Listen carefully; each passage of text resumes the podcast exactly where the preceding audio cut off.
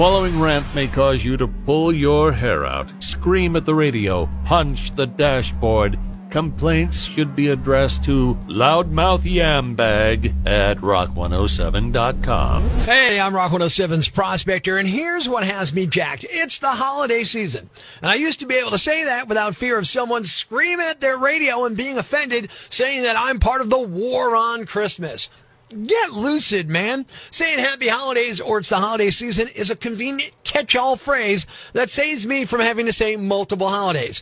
Even if you just want to look at the holidays a Christian may celebrate and ignore the others, you still have multiple holidays. So happy holidays covers it. Christmas and New Year's, boom, done with that one. Now, I'm not against saying Merry Christmas. In fact, I say it all the time all year long just to throw some people off. I'll say it in June and July and people are like, what? And if I happen to know what religion you are or what holiday you celebrate, I will happily say Merry Christmas to you or the appropriate holiday.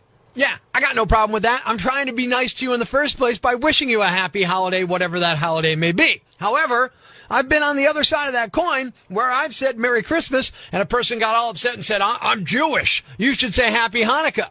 To which I say, how was I to know that? But happy Hanukkah. See, that's part of the problem. Some people are dying to get offended. Oh, they wait for the happy holidays and pounce on you. You're destroying Christmas.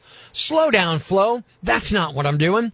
I'm simply covering my bases. Don't go acting like we're not allowed to say Merry Christmas or that we're suddenly allowed to say it again. Again, if I know what you celebrate, I'll address you with the proper greeting. But if I don't, I'm not going to run the gauntlet of holidays from Tet to Festivus, from Kwanzaa to Ramadan, from Christmas to whatever until I get it right. Who's got that kind of time? I got things to do. I'm moving.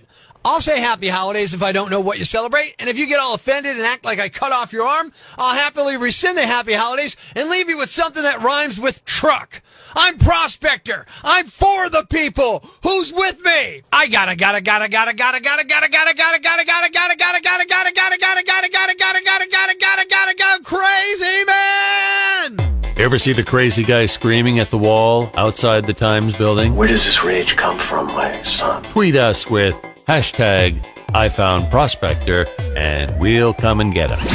Prospector. Mornings on Rock 107. Thanks for listening to Prospector's Prime Cuts podcast. Be sure to catch us live weekdays from 5.30 to 10 a.m. on Rock 107 or online at rock107.com or the Rock 107 app.